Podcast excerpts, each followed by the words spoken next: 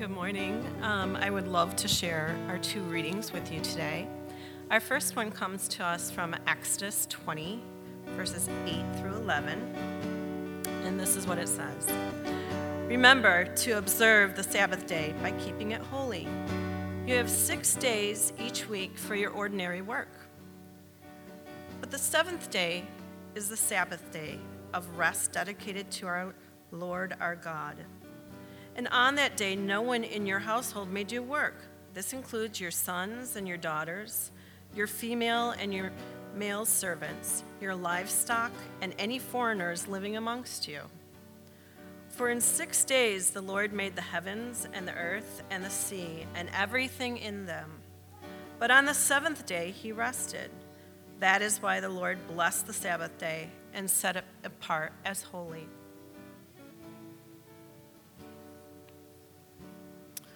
Our second reading is in Deuteronomy 5, verses 12 through 15.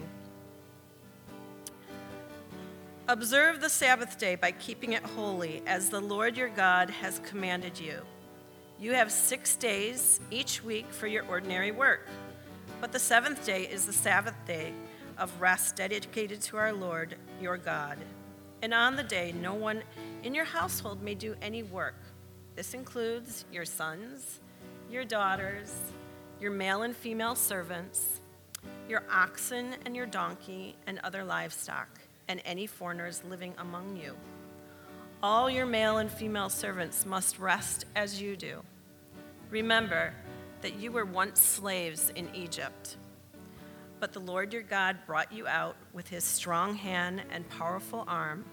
That is why the Lord your God has commanded you to rest on this Sabbath day. This is the word of the Lord.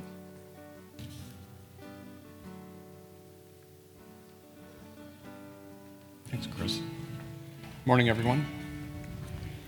Welcome to Trinity Green Trails. I add my welcome to Erica's and everyone else's. Uh, my name is Tony Diekman. I'm the site pastor here, and we conclude a series, if you're here with us for the first time, uh, this morning that we've titled The Gospel at Work, where we have been looking at God's view of our work. And this morning we're going to take another view of that this morning from God's Word, but just sort of refresh. The first week we looked at what God's Word teaches us that in the beginning, God gave Adam and Eve work to do before sin entered the world. Work was not a curse, work was, was a blessing. It was an opportunity for Adam and Eve, the creation, to actually partner with God, to steward this world on His behalf, actually to join God in His work and taking care of this planet. But then we learned in week two that the problem with that work is that it got interrupted by sin. And so the work that God gave us to do was ended up being less than what he originally intended it to be because sin entering the world impacts us, impacts the creation. We can see that work can be more than it is. We have a picture inside that says, yeah, work could be much bigger. And we have this desire within us, but because of the sin in the world and in us, we just don't have the ability for work to be the way God originally intended it. That not only don't we have the ability, but this environment around us works against us. It can wipe away everything we work for in just a couple of hours. And so sin entering the world makes work less than it is. And we said it makes it fruitless because we can see it, but we just can't do it. But then in week three, we saw that Jesus comes and actually does the work that we can't do. He pays the price for sin. And because he does, that he did the work that no one else could do, that now work that he's given us could be a calling. God has called us to work, and our work then has meaning, it has a purpose. God uses our work to take care of ourselves, to meet our needs, our needs of our family, but also our work is a calling to love our neighbor. That our work helps God provide for our neighbor and for the world. And so our work is a calling. And last week, Pastor Mark was here and reminded us that Jesus is our compass. It's to him that we work. Remember from Colossians, it says, You don't work for your master when their eyes on you. No, you work as though you're working for the Lord. You're working for Jesus. He's your compass, He's the reason that you work.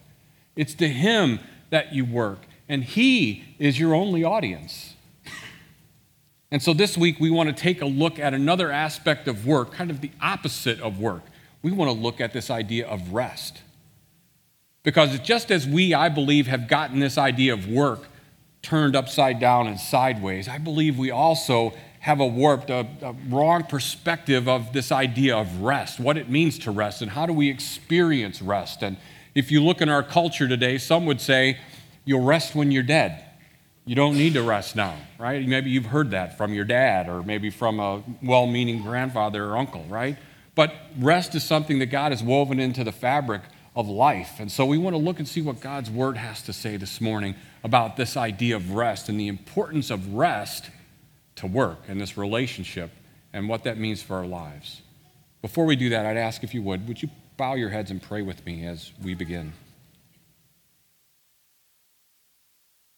Father God, we gather this morning in the name of Jesus and we acknowledge that we are able to call you Father, to see you as Father because of Jesus. Because he has made it possible for us to be in a relationship with you, for you to be in our presence, as you promise to be this morning. We thank you for your presence here. We ask that in this time you would instruct us, that you would shape us, that you would remind us of the glory of the Lord, that you would remind us of the weight of your words. Father, we ask you now, by the power of your Spirit, that you would mold us and shape us more into the image of your Son. For his sake we pray. Amen.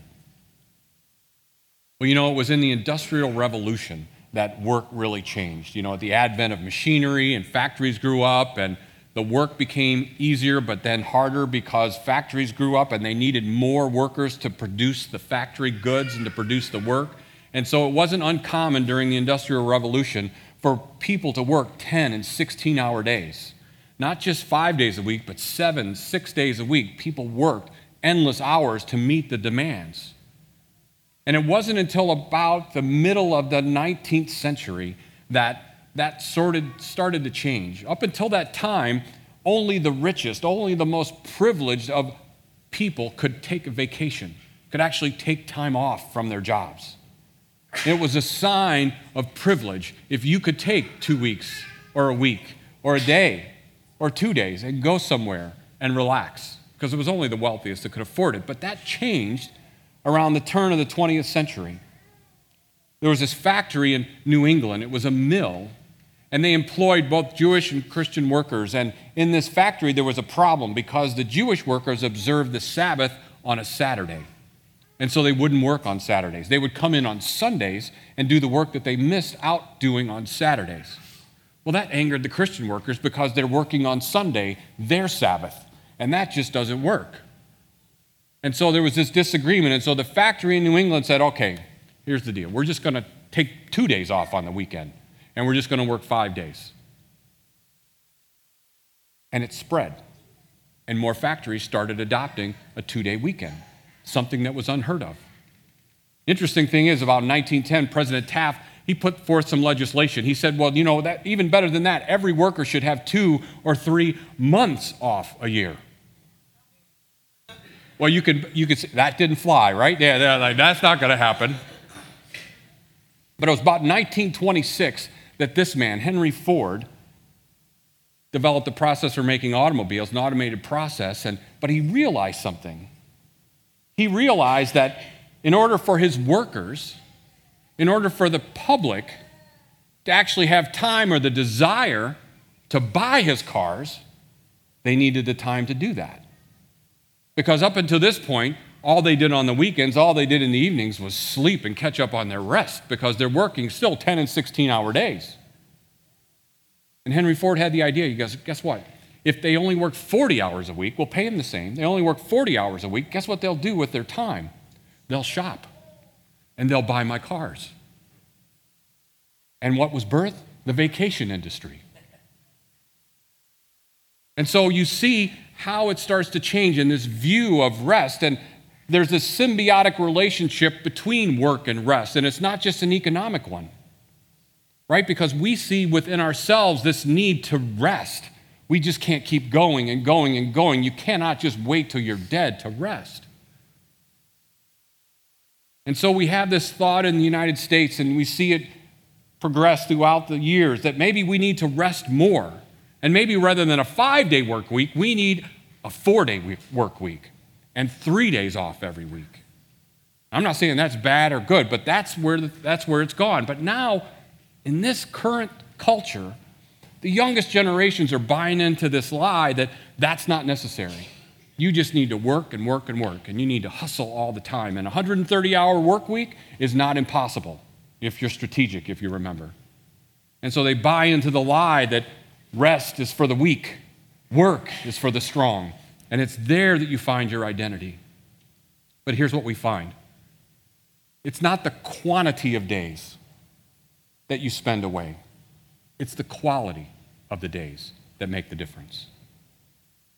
We've bought into this notion that if we could just get away, right? If we could find that elusive beast, that two week vacation, if we could find a way to just get two weeks away, I could come back rejuvenated, I could come back rested. Man, I would be ready to work again. How many times have you done that? Come back and on Wednesday wish you were back on vacation. Or come back and said, I need a vacation from my vacation. Because simple time away, the number of days, doesn't give us the rest that we need. This deep soul rest, the rest that actually produces a reservoir within us that truly does rejuvenate us, restore us, and renew us, doesn't just come from not working. We can't just keep working we know that we have to sleep, and so we have to stop working, but it's not just time away from the job. It's not just not working that gives us rest. There's this picture that we get in Scripture of God giving us this deep soul rest that we were actually created to experience, that we were created to observe, and it's called the Sabbath. We heard it read from the scripture just a few minutes ago that God instituted the Sabbath when He gave the laws to the children of Israel. And He gave them the Sabbath for their benefit so that they could actually experience true, deep soul rest. A rest that does rejuvenate, restore you to a right perspective, and renew the passion for work within you. That only comes from this deep Sabbath rest. I want to make clear what Sabbath rest is not. Sabbath rest is not sleeping during the message on a Sunday. That's not Sabbath rest. Sabbath rest isn't just an hour on Sunday. Sabbath rest is something much deeper, something much more than that. Let's turn to that reading in Exodus that we saw just or we heard read just a little bit ago. Moses is telling the children of Israel as they've come to Mount Sinai. He's gone up the mountain, he's come down, he's giving them the Lord's commandments. And this one is the third one that he gives them. Remember the Sabbath day and keeping it holy. Six days you shall labor. You will work. Work is good. Work is something that God has given you to do. But the seventh day is a Sabbath to the Lord. The seventh day is a day of rest. And then he ties it to the creation. He goes back to Genesis and says, Remember how the Lord worked for six days. And at the end of those six days, he rested. And that's what Moses says. For six days, the Lord made the heaven and the earth, the sea, and all that's in them, and rested on the seventh day. And on that end of that sixth day, God looked back at everything that He has created, and He says, This is good. There was joy and satisfaction in looking at His work. But then He took a day to rest. And he says through Moses to the children of Israel, You too must find time to rest. In fact, I will give you that day to rest, a day to the Lord, a day to spend time with me. And he ties it back to creation and says, You were created to rest. You were created in the image of your God. You were created to work. Work is a blessing, but so is rest. You were created to rest. There's this symbiotic relationship we see in the way we were created. And Moses is telling us that that's natural. It's natural that we would work hard, work with excellence, but we would also rest hard, rest passionately, because that's what we need. It's the way we were created. And when we sort of err on one side or the other, we're violating God's laws of creation. When we value rest too little, we violate God's laws of creation. When we rest too much, we violate God's laws of work.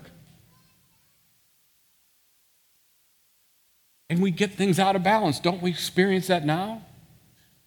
We saw in the studies that 94% of the youngest generation, working generation amongst us, are anxious and depressed when they think about, sun, when they think about Monday morning.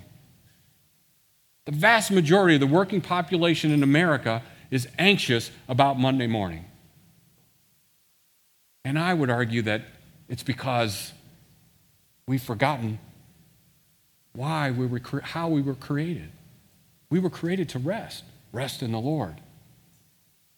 I also chose that other reading from the book of Deuteronomy. This is 40 years after Mount Sinai. This is after they've wandered in the desert. And now there's this whole new generation that's raised up, and they're the ones going into the promised land. And Moses tells them again the law of the Lord. And here Moses reminds them of this commandment of observing the Sabbath. When you go into the land, you are still to observe the Sabbath, even though you're going into a land filled with milk and honey and everything you need, you will still need to rest.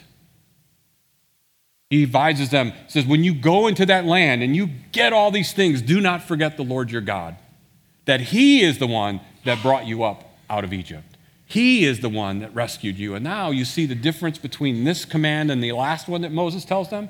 This one is, do not forget, it is the Lord your God that brought you up out of Egypt.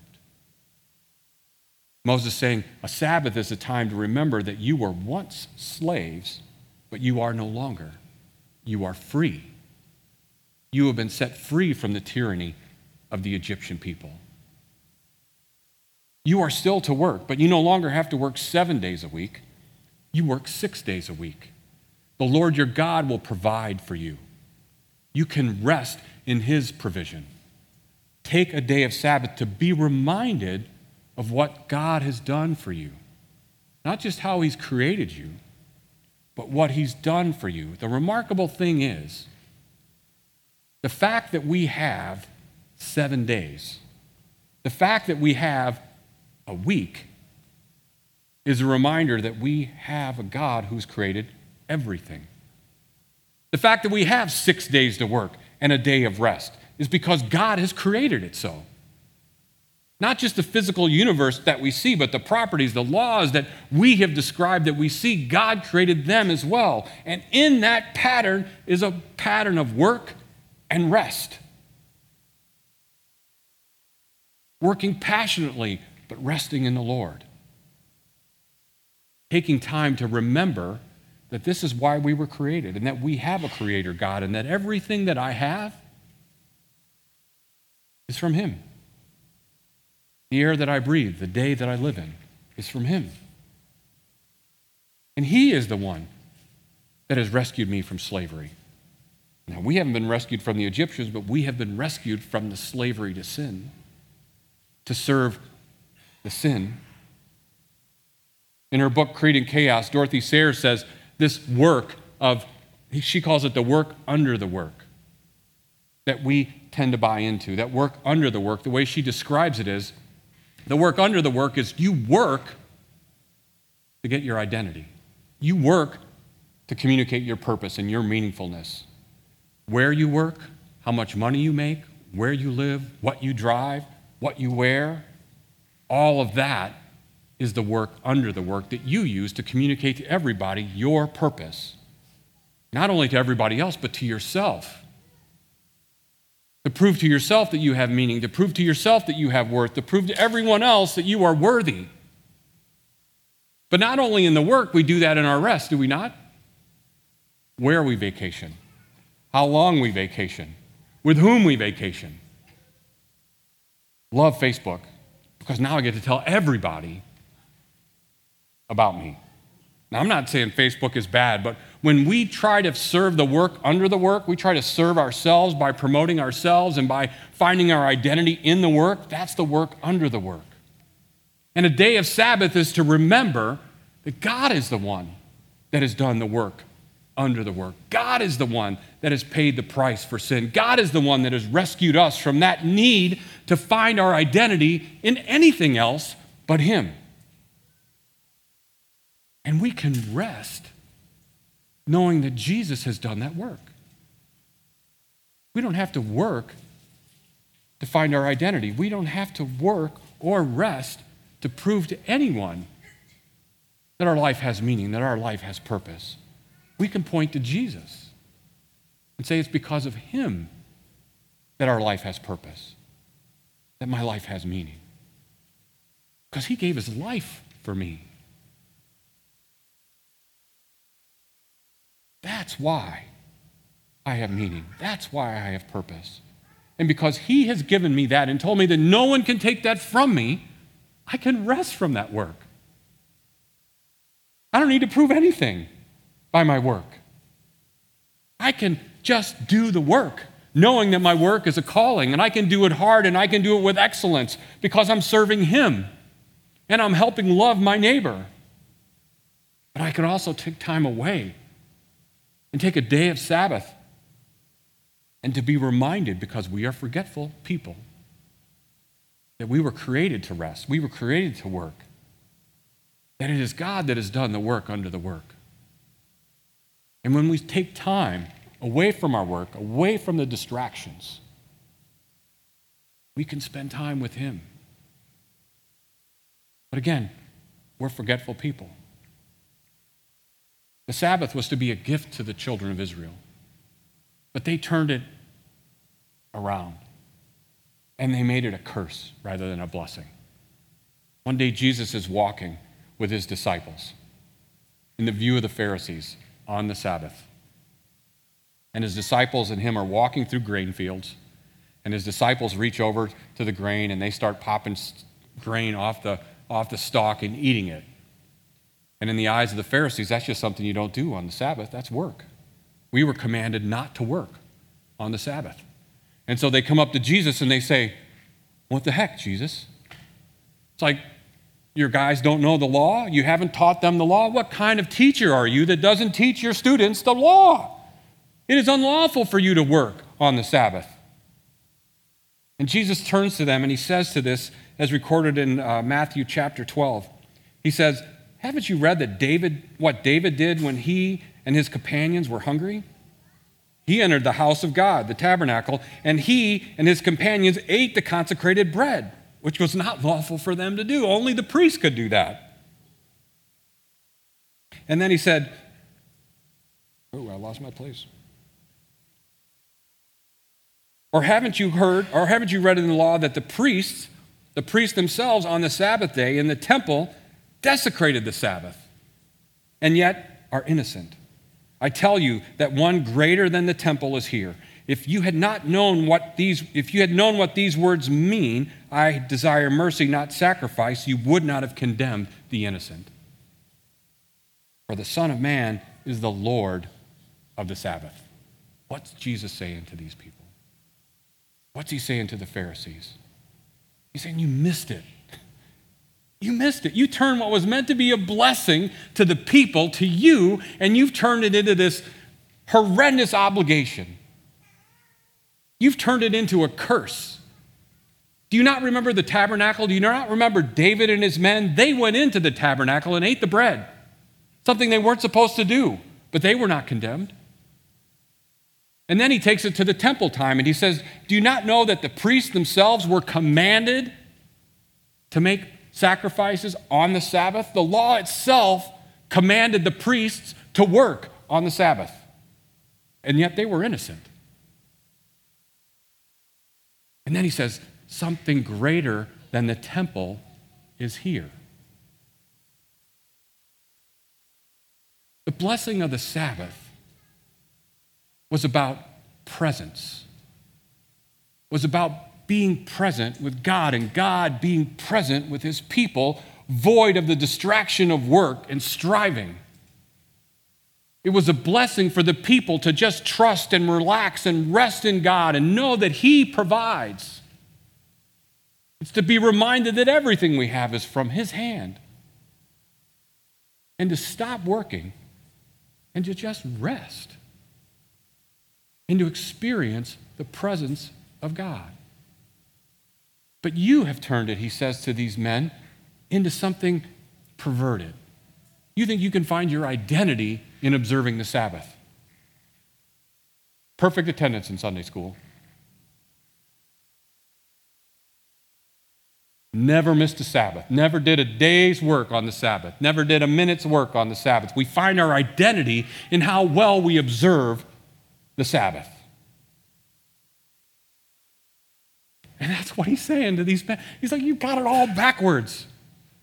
It's not about what you can't do, it's about what you get to do. He goes on and tells us something in Mark's recording of the same story. Mark shares with us that Jesus says to them, The Sabbath was made for man, not man for the Sabbath. God did not create you so that you could observe the Sabbath. God created the Sabbath for you to experience rest. The Sabbath was created for you, not you for the Sabbath. Sabbath is meant to be a blessing to God's people, to the world, to be reminded that God is the one that's created everything. And it's in Him that rest that we seek, that renewal that we seek, that rejuvenation that we seek. We long to have that passion for our work because we're told we should, comes only from Him.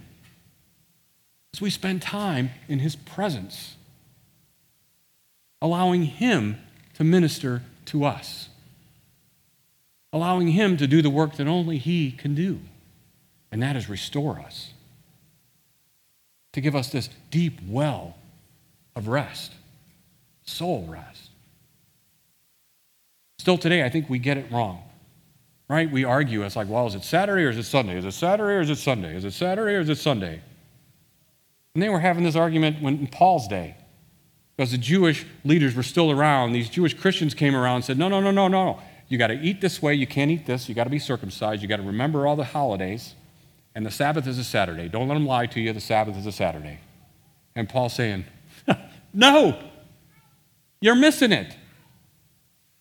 Jesus is with you. The Spirit lives in you. He is always with you. And it's not because you observe these things, it's because Jesus has done the work under the work. Because He has claimed you as His own. Observing these doesn't change that. But that doesn't mean there isn't wisdom in a Sabbath. Remember, we were created to rest. God created the Sabbath for us, for our benefit, not for His but for us to actually experience rest, to actually pull back from our work, to look at our work as God looked at His, and be glad. And to marvel at what has God accomplished through us. We can find joy in our work. We can agonize over work.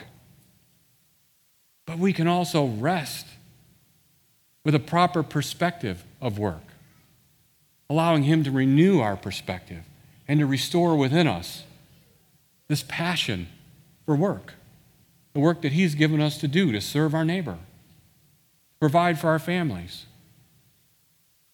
and to rest, truly rest in Him. Because that rest under the rest is only found in Him resting from striving to find your meaning, knowing that Jesus has given you meaning. That's why Paul says it's in Him, it's in Jesus that we live and we move and find our being. It's in Him where we rest. It's in Him that we can sit back and rejoice in what God has done, being reminded because we're forgetful. All it takes is 20 minutes to forget what we heard. We need to seek time to rest. That's why Jesus says this Come to me, all you who are weary and burdened, and I will give you rest. Jesus says, I know that you're weary. I know that you're tired. And I know that you need rest. You've bought into this lie that your work defines you. That burden is way too heavy for you to carry. And that you don't need rest or you need more sleep. Jesus is saying only He can provide that true rest that you need for your soul. His burden is light because He's already done the work. He's your audience. He doesn't demand perfect work from you for you to be loved. Doesn't change that. Take my yoke upon you. Rest in me. Work for me. And see if my words aren't true. See if you will not find rest for your souls. I want to challenge all of you to really consider taking a Sabbath. Whether that be Saturday or Sunday or Wednesday or Thursday, take a day every week and Sabbath. Distance yourself from your work. Spend time with the Lord. That doesn't mean sitting in a dark place by, your day, by yourself all day for 24 hours, but distance yourself from your work. Spend time with your family. Rejoice at what God has provided for you. You cannot make up in two weeks what you didn't do in a whole year. You can't think that a two week vacation or a three week vacation or a four week vacation will make up for not, doing, not observing the Sabbath all year. You're lying to yourself. The same way you say, Well, I'll spend these two weeks with my kids and that'll make up for the 50 weeks I didn't spend with them. It just doesn't work. The Sabbath is something God has given you that you can do every week, but you have to be intentional. Are you tired? Are you weary? Are you anxious on Sundays? Do you dread Mondays? God's word reminds us that our work is a calling, but He reminds us that if we don't take time to rest in Him, if we don't take time to remember that's why we were created, that this Sabbath was created for us to actually rest in, to be reminded about who God is and actually who's in charge and who's provided everything that I have, you can expect anxiety and stress. But if you're weary and you're tired and you're searching, Jesus says, Come to me. Come to me, and I will give you rest.